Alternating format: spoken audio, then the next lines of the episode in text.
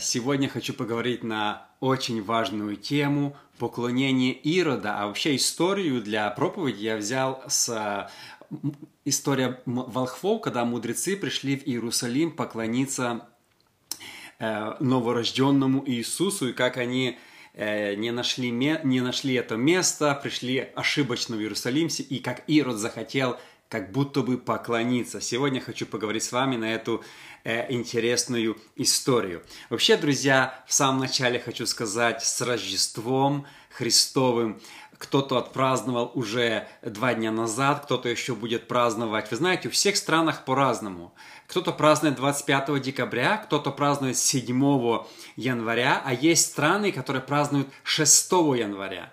Это все из-за разных календарей. А вы знаете еще интересная мысль, что скоро православное Рождество, которое 7 января, оно же постоянно сдвигается, то уже в конце этого столетия э, православное Рождество будет не 7 января, а 8. Поэтому я всегда говорю, переходите на новый стиль заранее, на 25 декабря. Друзья, перед тем, как я начну, с Рождеством Христовым, Merry Christmas, с Рождеством Христовым. Напишите мне, пожалуйста, в комментариях, где вы меня смотрите, Facebook, Instagram или YouTube, в стране, в которой вы сейчас живете, как по-вашему будет с Рождеством. Если вы там где-то в Европе, в других странах. Мне просто интересно, я вот не знаю. А, знаю еще по-французски, Ноэл.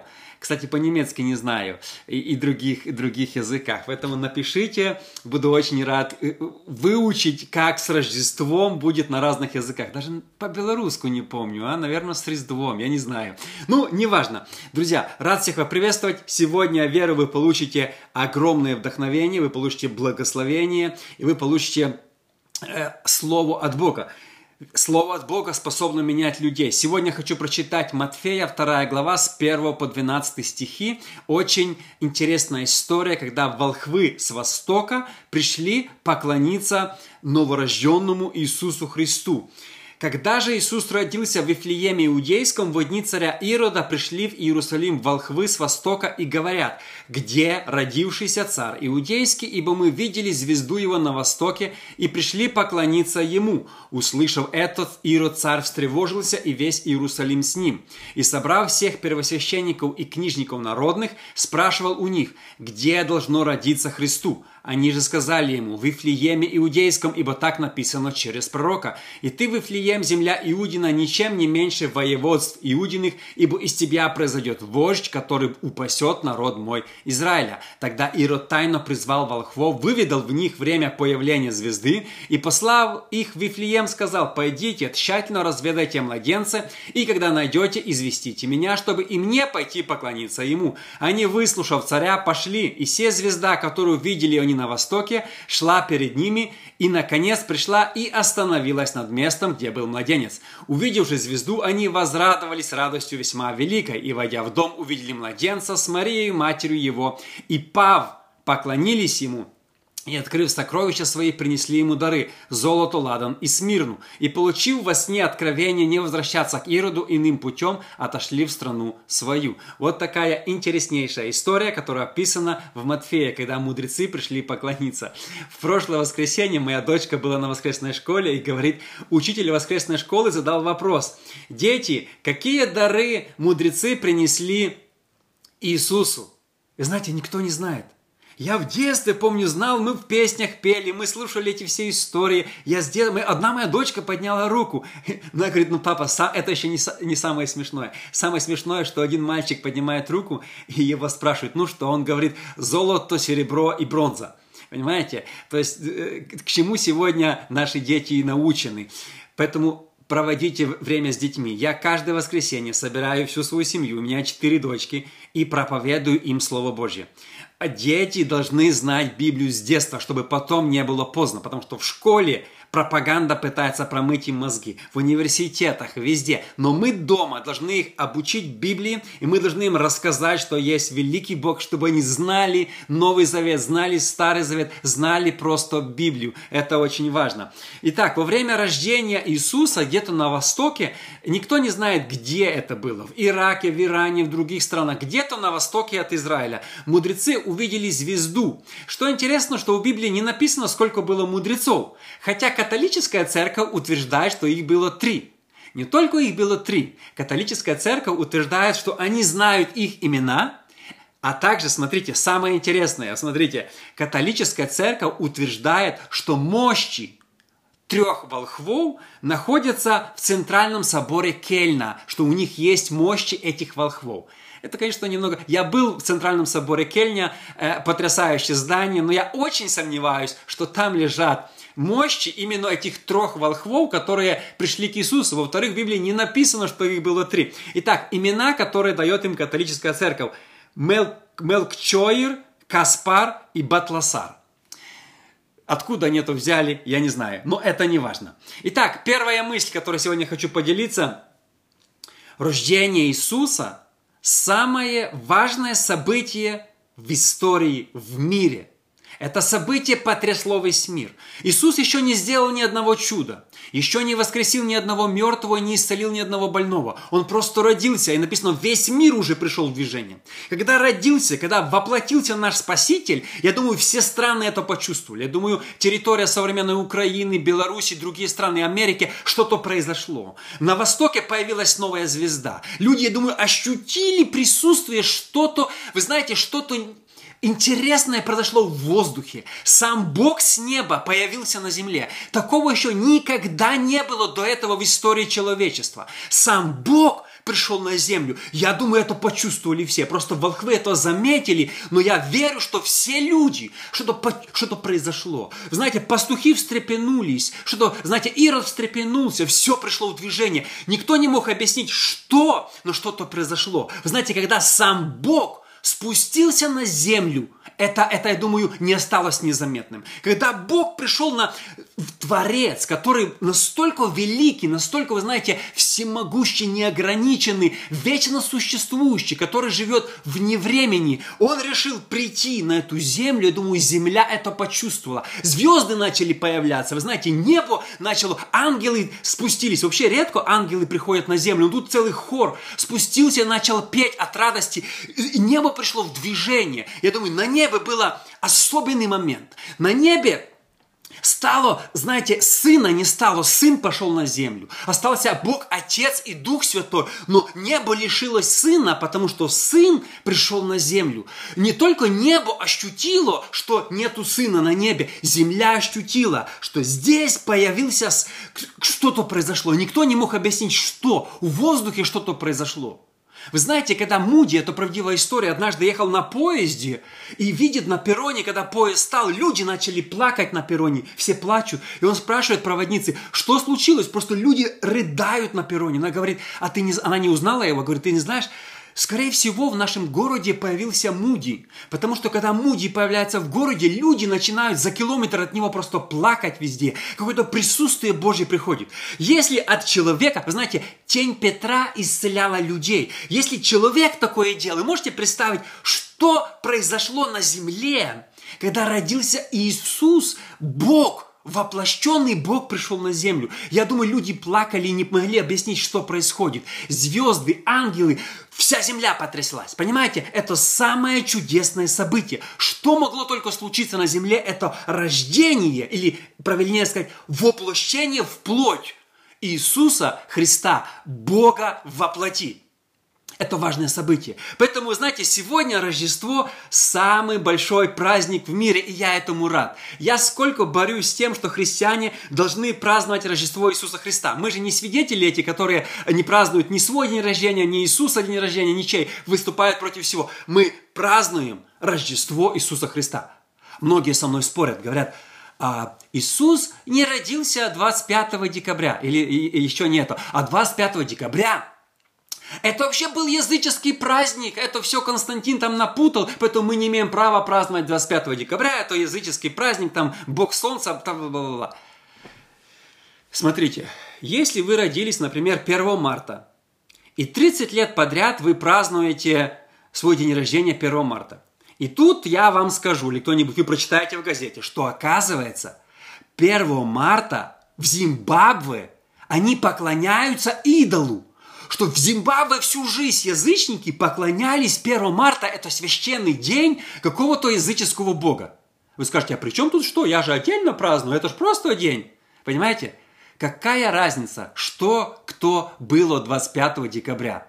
В этот день родился Иисус. Праздновал его кто-то до этого или после. В Библии написано, этот день сотворил Господь. Вы знаете, каждый день сотворенный Господом Богом. Нету ни одного проклятого дня. Все дни, Давид говорит, я возрадуюсь в день, каждый день. Каждый день это Божий. Дьявол не сотворил ни одного дня. Если в этот день плохие люди делают зло, то мы будем делать добро. В, этом день, в этот день мы, может, некоторые празднуют плохие дела, а мы в этот день будем праздновать Рождество Иисуса Христа. Демократы в Америке, они ненавидят 25-24 э, декабря. Они хотят в этот праздник – сделать свой праздник. Вы понимаете? Запрещают говорить э, Рождество Христа с праздниками, holiday. Сегодня все коммунисты, демократы выступают против рождения, а мы праздновали и будем праздновать, потому что когда Иисус пришел на землю, весь мир встрепенулся, все пришло, даже звезды начали, начали шататься, но новые звезды начали появляться. Земля, я думаю, просто колебалась.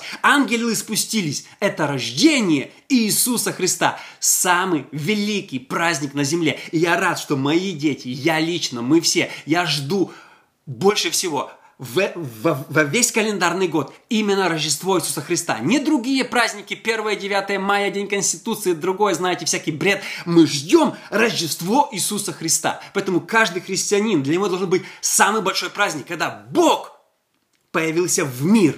И когда Иисус появился в мир, то весь мир пришел в движение. Когда Мария пришла к Елизавете, то в утробе Елизаветы просто ребенок подпрыгнул, еще был нерожденный, уже исполнился Духом Святым. Когда Мария куда-то приходила, я думаю, люди чувствовали что-то необычное. Люди чувствовали, люди, может, начинали плакать, люди чувствовали, Бог на земле, Он еще в утробе, но Бог уже на земле. Когда Бог на земле, ты это почувствуешь. Вы знаете, когда Иисус присутствует в церкви, мы это чувствуем. Говорим, вот чувства не важны, важны.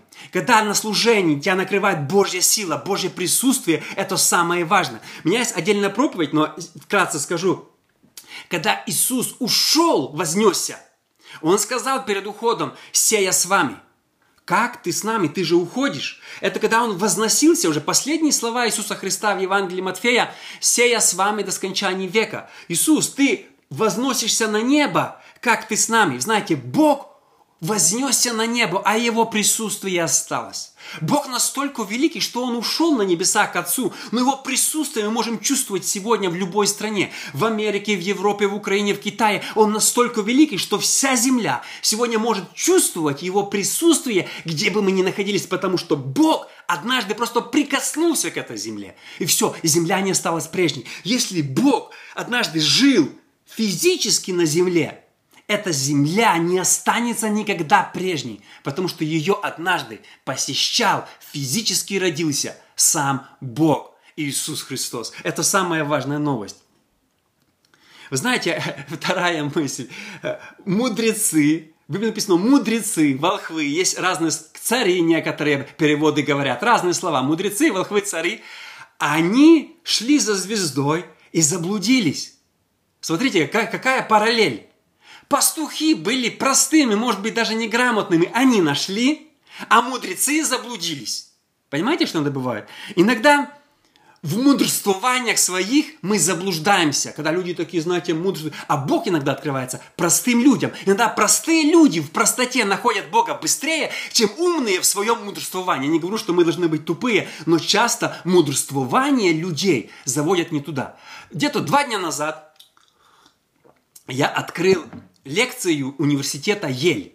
Я думаю, что многие из вас знают Ель, Гарвард, э, Принстон, э, самые крутые университеты в Америке. Вы знаете, что все крутые университеты Америки были основаны как э, библейские школы.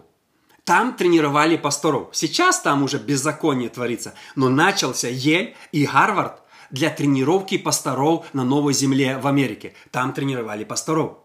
Я слушал, там до сих пор преподают теологию. И я включил лекцию профессора Еля о теологии. Я не мог это выдержать. Я, не, я прослушал 10 минут и, и выключил. Я не смог это слушать. Такой ереси я еще никогда не слышал. Он начинает толкать, что Евангелие, Евангелия 4 недостаточно. Есть Евангелие Фомы, А вот там есть история. И он давай перекручивать, отрицать Евангелие. На, на там, про Иисуса там такой. И как он как пошел и думает, представляете, кажется, умный человек преподает в самом крутом университете мира, где все мечтают учиться, но занимается ерундой, несет полную ересь. А иногда простые люди. Мой дед не знал э, э, э Бога, начал читать Библию, и он покаялся и покаял в своем городе. 10% людей пришло к Иисусу через его проповедь.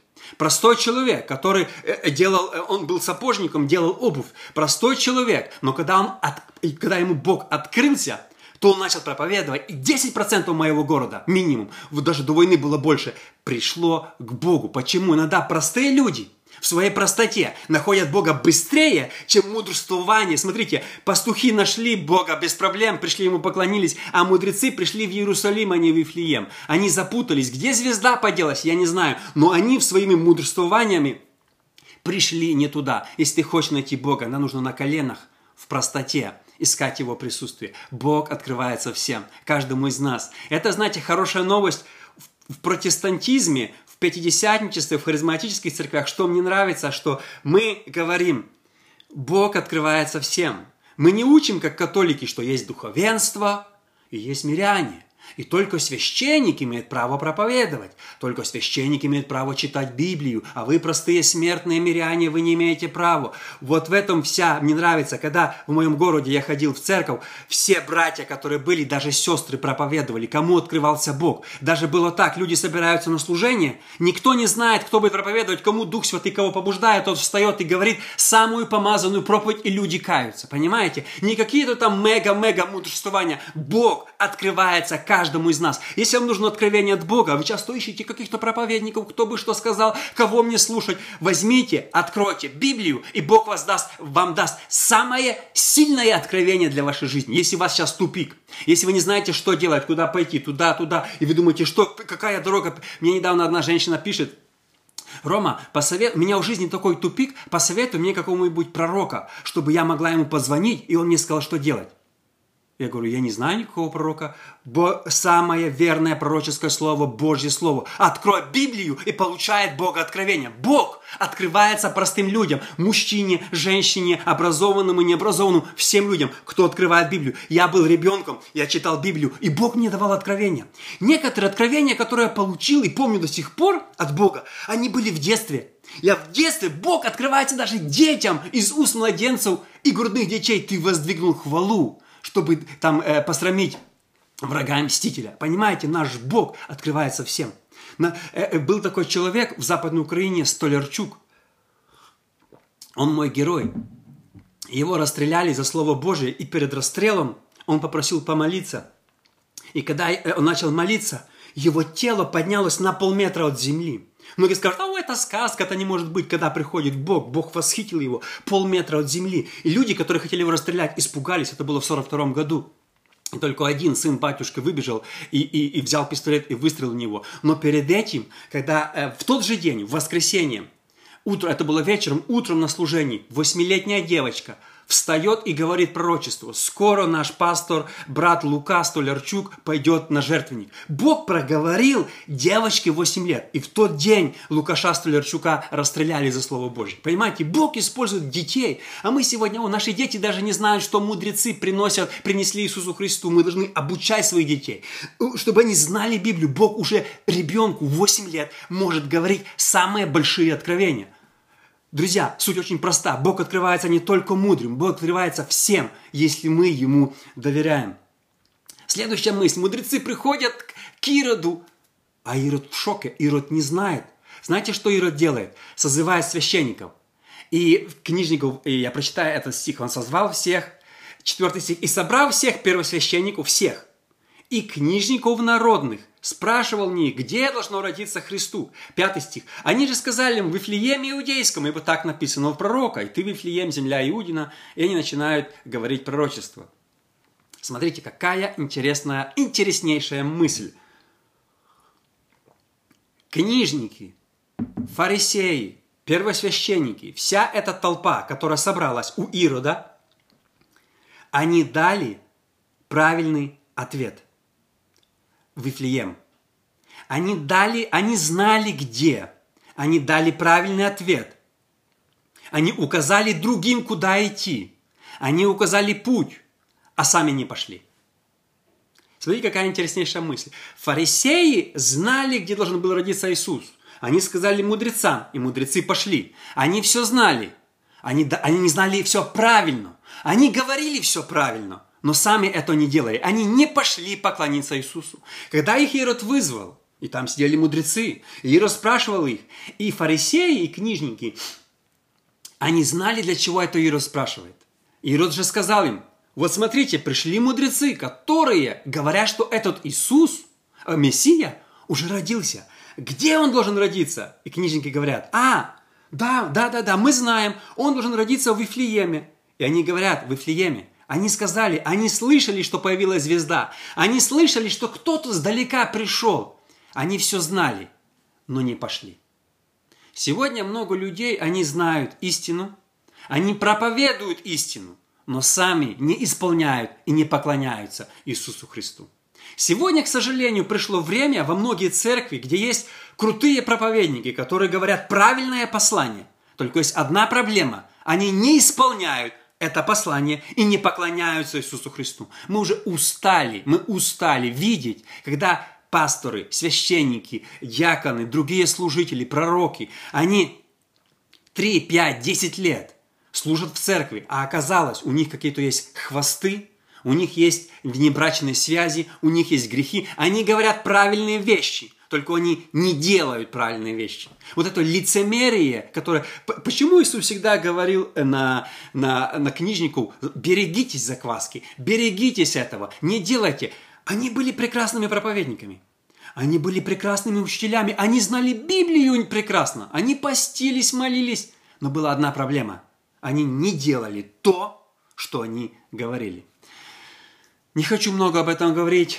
Дней пять назад я открыл христианские новости, Christian Post, и когда я прочитал одну статью, я физически, мне хотелось плакать и рыдать от этой негативной новости. Я, я не мог ее читать, я не мог спокойно ее читать.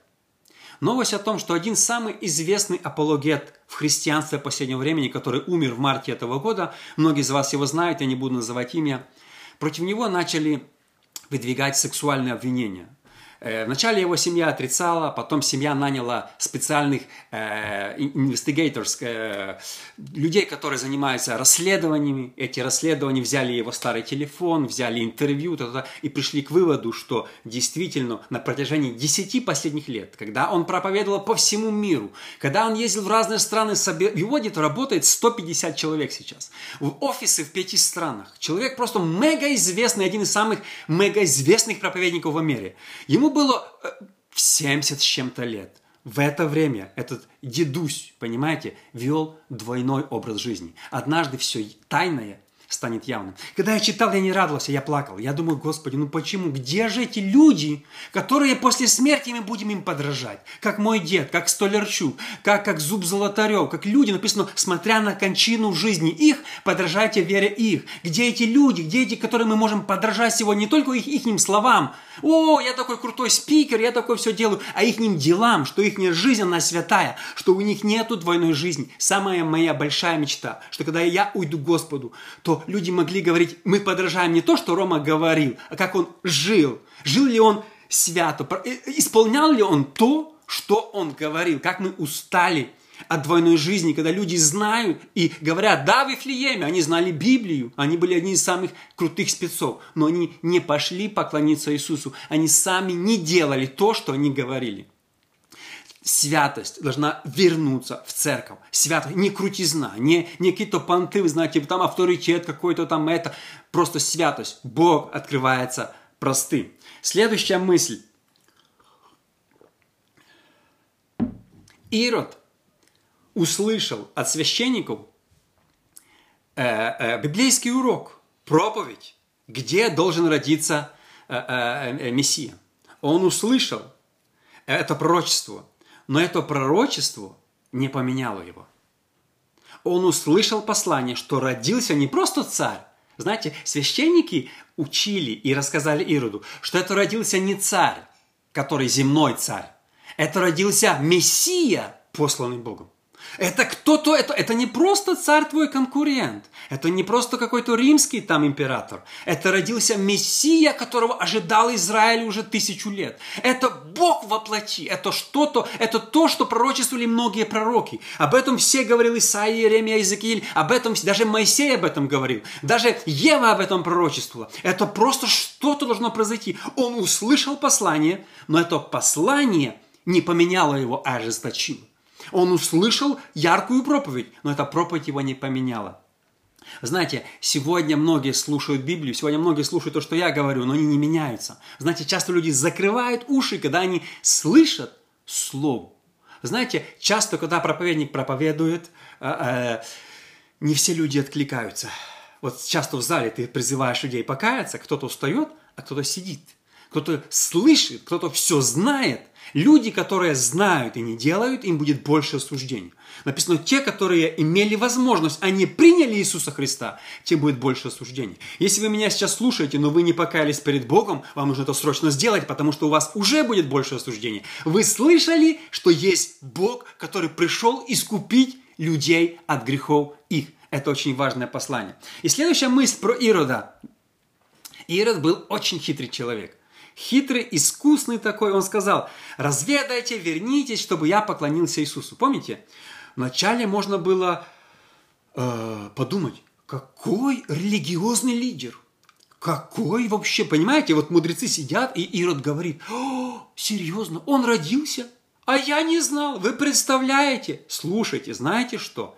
Сходите, вот вам адрес у Вифлеем, поклонитесь ему и придите, скажите мне адрес – знаете почему? Я я сразу же побегу ему поклоняться. Вы что, родился царь? Я тут совсем, мы все, все, обещаю, клянусь, вот те зуб, мы все вода, мы все слугами, мы побежим поклоняться этому новорожденному царю. Понимаете? Он втирал мудрецам, что он поклонник, что дайте мне знать, а внутри он замышлял уже в то же самое время совершенно другое. Его вообще не волновало рождение Мессии, он хотел его убить. Его, э, у него были совершенно другие планы. Он говорил одно, но планы у него были другие.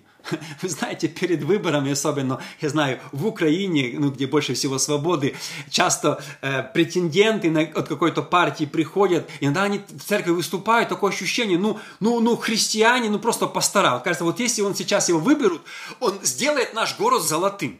Вот он просто, ну, ну такой христианская речь у него, там и Бога вспоминает, и вас буду защищать, и дороги построю, там все сделаем, все, так, втирает. И ты слушаешь, думаю, во, вот это да, давайте мы за его будем голосовать. Знаете, он приходит часто, его нужно только вот, вот совсем другое интересует, чем вы думаете. Многие люди говорят правильные слова, они говорят, да, я хочу поклониться, но они вообще не собираются поклоняться. Как Ирод, у него были совершенно другие планы. Он хотел использовать мудрецов, чтобы, наоборот, найти адрес и убить Мессию. Понимаете? Очень важно, мы должны понимать, э, кто вообще, смотрите, какая мысль. Мудрецы, на то они и мудрецы, конечно, они раскусили Ирода. Вот если почитать дословно, смотрите, они, выслушав царя, пошли и все звезда, которую видели не на востоке, шла перед ними и, наконец, пришла и остановилась перед местом, где был младенец. Смотрите, я заметил интересную мысль, что они ему не пообещали, что мы вернемся. Потом, конечно, у них было откровение, но до того, как было откровение, мудрецы, на то они и мудрецы. Я думаю, они раскусили его. Я думаю, когда они вышли, один другому говорит, слышь, вот этот, этот клиент, который только что так клялся, что хочет поклоняться, я что-то сомневаюсь в его искренности. А другой говорит, ты знаешь, у меня такое же самое чувство. И нельзя ему доверять. Я не знаю, мы еще обсудим это дальше, потом, в будущем, но мне кажется, что тут очень подозрительный тип. Не, не, не, не так, то он уже так и рвется э, э, поклониться этому Мессии. Что-то в его словах не то. Вы знаете, мы иногда вот, вот должны раскусить людей, которые пытаются нас использовать. Потому что они хотят нас использовать. Представляете, мудрецы, если бы они вернулись и дали адрес, они были бы виноваты в смерти, гибели маленьких детей в Вифлееме. Понятно, что Бог защитил Иисуса, э, э, Иисус, э, Иосиф с Марией убежали, но погибли люди, об этом сейчас поговорю, погибли люди, и мудрецы были бы виноваты в гибели вот этих людей. Но они проявили мудрость, они раскусили Ирода, Раскуси лукавых людей, которые вокруг тебя. Знаете, часто люди хотят нас использовать, но мы должны их раскусить, потому что если мы не раскусим, иногда, вы знаете, в невинности своей мы можем участвовать в жутких делах. Они могли в невинности прийти и сказать, слышь, эта улица такая-то, такой-то номер, там красный забор, заходишь, позвони в дверь, откроет Мария, Иисусу примерно полтора-два года, там отец так-то выглядит, Ирод, вот тебе адрес, пожалуйста, иди. Но они его раскусили. Еще будучи там, они ему не пообещали, что они вернутся э, рассказать Ироду адрес, где родился Мессия. И это очень важно. И э, последняя мысль, написано, сейчас прочитаю. Смотрите, очень интересная мысль. «И, войдя в дом, 10. Э, Увидев же звезду, они возрадовались радостью весьма великой, и, войдя в дом, увидели младенца с Марией, матерью его, и, пав, поклонились ему. И, открыв сокровища свои, принесли ему дары – золото, ладан и смиру. Смотрите, написано «пав, поклонились ему». Они поклонились Иисусу, еще младенцу – пав, поклонились. Это очень важная мысль о поклонении. Знаете, свидетели Иеговы, они утверждают, а, а, они не поклоняются Иисусу и не считают Его всемогущим Богом. Я много раз разговаривал со свидетелями, они такие, знаете, у них такое хитрое Евангелие, как я его называю, э, там, ну, понимаешь, Иисус Сын Божий, Он сотворенный, было время, когда Он не существовал, ангелы сотворенные. Адвентисты сегодня говорят, Иисус это архангел Михаил. Какой Михаил? Какой архангел? Арха... Ангел и архангел – это сотворенные существа. Иисус не сотворенный, он рожденный, вечно существующий. Мы говорим, а как это так рожденный? Значит, он однажды родился. Подожди, если ты что-то не понимаешь в три единстве Бога, мне кто-то пишет недавно, что вы поклоняетесь трем богам? Подожди, если ты что-то не понимаешь, то не спеши говорить. Но мудрецы, они пали и поклонились. Поклоняйся Иисусу Христу. Он есть Бог. Те люди, которые говорят, а Иисус не Бог, я не буду Ему поклоняться, я не то. Знаете, они просто пренебрегают Евангелием. Мудрецы еще младенцу, еще не был ни, ни одного чуда не сделал. Еще он не сотворил ни одного, вы знаете, бурю не успокоил, не воскресил никого. Мудрецы уже поняли, что почему? Они почувствовали. А ты чувствуешь Бога. Бог здесь. Они пали, написано, и поклонились царю. Как важно увидеть, э, увидеть в самом начале, увидеть что-то. Иисус родился, что интересно, не, не э, в каких-то крутых там, ну, палацах, каких-то крутом здании, родился вообще в хлеву. Мудрецы, возможно, пришли уже не в хлев, возможно, пришли в дом, но никто из нас точно не знает, когда они пришли. Плюс-минус мы думаем, когда он выведал звезду, как Ирод убивал детей, может быть, до двух лет, а может нет, а может это было неделя-две. Никто из нас точно не знает. Может быть, да, может быть, нет. То есть нет, в Библии написано, в какой момент пришли мудрецы. Иногда Бог там, где мы его не ожидаем. Э, я уже писал недавно историю. Мой дед – где-то в 1920 году дед Алексей э, по папиной линии, он начал усиленно искать Бога. Он был ревностным, православным, просто таким, вау. Его все родственники там пели, были яконами. И вот он пошел пешком в Почаевские лавры – чтобы больше... Была такая легенда, ходила традиция, пешком нужно идти. Это километров 150, наверное, он пешком идет, сухари, сало за плечами, найти Бога, поклониться в монастырь. Он пришел, ходил по монастырю, пустота, вот все красиво. Знаете, в то время там было супер здание, а Бога нет. И когда он однажды шел мимо мощей, я не знаю, это были привезенные или местные мощи, я уже не помню, потому что мой дед, мой дед умер. И, и он прикоснулся к пальцу и сломал ему палец. Когда он его поднял, палец был гипсовый. Мой дед разочаровался в религии. Он пришел полностью неверующим человеком, атеистом. Бога не существует. И тут ему кто-то говорит, что вот в соседней деревне, в каком-то доме есть люди, которые собираются и поют – ну как? Бог может быть там, в доме, а не в храме? Мы имеем красивые храмы. У нас тысячу лет Владимир Великий крестил нас, а ты говоришь искать Бога не в храме, а где-то в каком-то доме, в сарае там где-то. Но он решил пойти из любопытства. Он взял трубку тютюновую, всю дорогу курил, он был блатным. И когда он пришел, сел, смотрит, сидят люди на лавках. В православной церкви стоят, там сидят. Выходит проповедник – без рясы, без кадила, без этой шапки, э, икон нету. Просто простой дом, в кого-то дома. Проповедник открывает Библию и начинает проповедовать. Попроповедовал. А теперь давайте молиться. Станем на колени на колени церкви, какая-то церковь. Он стал на колени. И тут на него сошла такая сила, он со слезами выбросил тютюновую эту, просто покаялся, вернулся домой другим человеком. Никто его больше не узнал. Выйдя с этого сарая, с этого дома примитивного, в который был чей-то там какой-то деревне, когда он вышел оттуда, он вышел другим человеком. Бабушка смотрит на него такими глазами, соседи смотрят такими глазами. Что случилось, Алексей? Что случилось? Но Алексей поменялся полностью. В сарае, в чем-то доме. От проповеди простого мужика Стрелки, с которым в будущем они вместе открыли много церквей. Простой человек Стрелка, который не имел богословского образования, проповедовал так, что мой дед со слезами на глазах принял Иисуса Христа и раз на всю жизнь поменялся. Перемены. Перемены. Вы знаете, вот, вот иногда Бог не в том месте, где мы его ищем. Они пришли в Иерусалим, они думали там, но они поклонились, когда они его увидели, они, покл... они почувствовали это Бог. Знаете, мои, многие, моя бабушка возмущалась против деда, она ему три дня кушать не давала. Но мой дед знал, это Бог. Мудрецы знали, это Мессия. Что бы Ирод не говорил, чтобы, муд... чтобы фарисеи не говорили, мудрецы знали, это Бог здесь, в этом доме. Может, кто-то думал, а почему царь не в царской семье родился, ведь царь-то в Иерусалиме. Это такой простой домик, ничем не, не приметный. И, и это царь здесь, царь в этом домике. Но знаете, сейчас у нас вопросы, где Бог? Где Бог? Где его найти? Иногда Бог не там, где мы себе его представляем, иногда в простых домах, но он есть. Иногда, когда мы приходим к Богу, мы чувствуем. И последняя история из жизни моего деда. Э, моя бабушка не давала ему кушать. Она сказала, я тебе, баптист, приведу в чувство.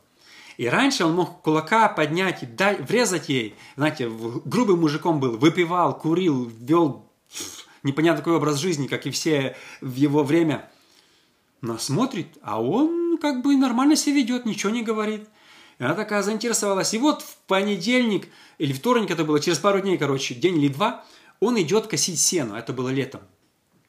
И все мужики идут косить сено, они косят, все вместе косят сено.